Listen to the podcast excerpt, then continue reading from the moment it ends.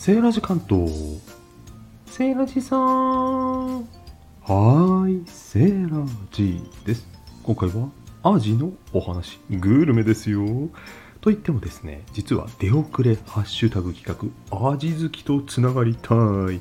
リンリン0233さんが立ち上げてました。7月24日日曜日で終わってしまっておりますが、もうね、配信は間に合ってないんですけど、もうね、味好きなんです、私。それでね、ちゃんとね、買ってきて調理したんですよ、日曜日までに。でも、収録が間に合いませんでした。前置き長いよ、セーラジさん。ということでですね、前置き長いですね。アジ、いろいろ食べ方ありますけども、干物大好きなんですが、今日は干物の話ではありません。小アジってわかります？ちっちゃいアジ。血あゆ、ち、血あゆじゃない、血アジって言うんですかね。あの、幼いアジ。あれ、丸ごと揚げちゃうんですよ。なぜあれを丸ごと揚げちゃうか。それはね、めんどくさがりにとってはね、頭取ったり腹あたり取ったりする手間がないからなんです。丸ごと揚げちゃうわけですよ。もう小麦粉をささっとつけて、ただ揚げるだけ。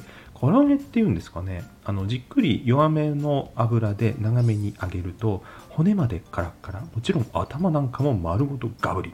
うん。でちょっと大きさが大きいと腹綿の苦みが若干子供なんかは気になるかもしれませんけども大人はね多少大きくても全然気になりません。むしろそれが酒のあてに最高ってな感じで。今回は粉小麦粉。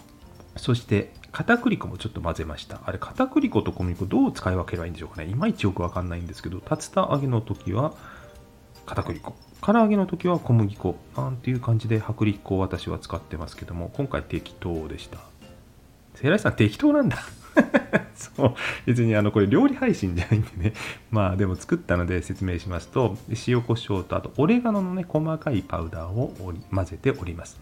塩コショウとね言いましたっけ？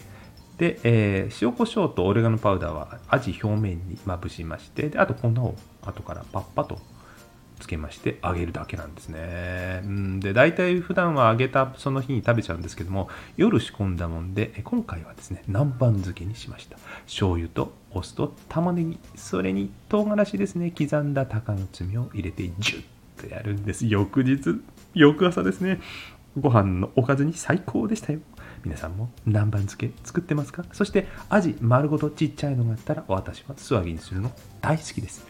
そして今回もう一つ2番煎じというか昔の配信の掘り起こしでアジの唐揚げサービスエリアパーキングエリアだったかなで食べた配信がありましたのでそちらを概要欄にリンク貼っておきます。よろしければそちらもお楽しみください。それでは良きアジ日和を。バイバイ。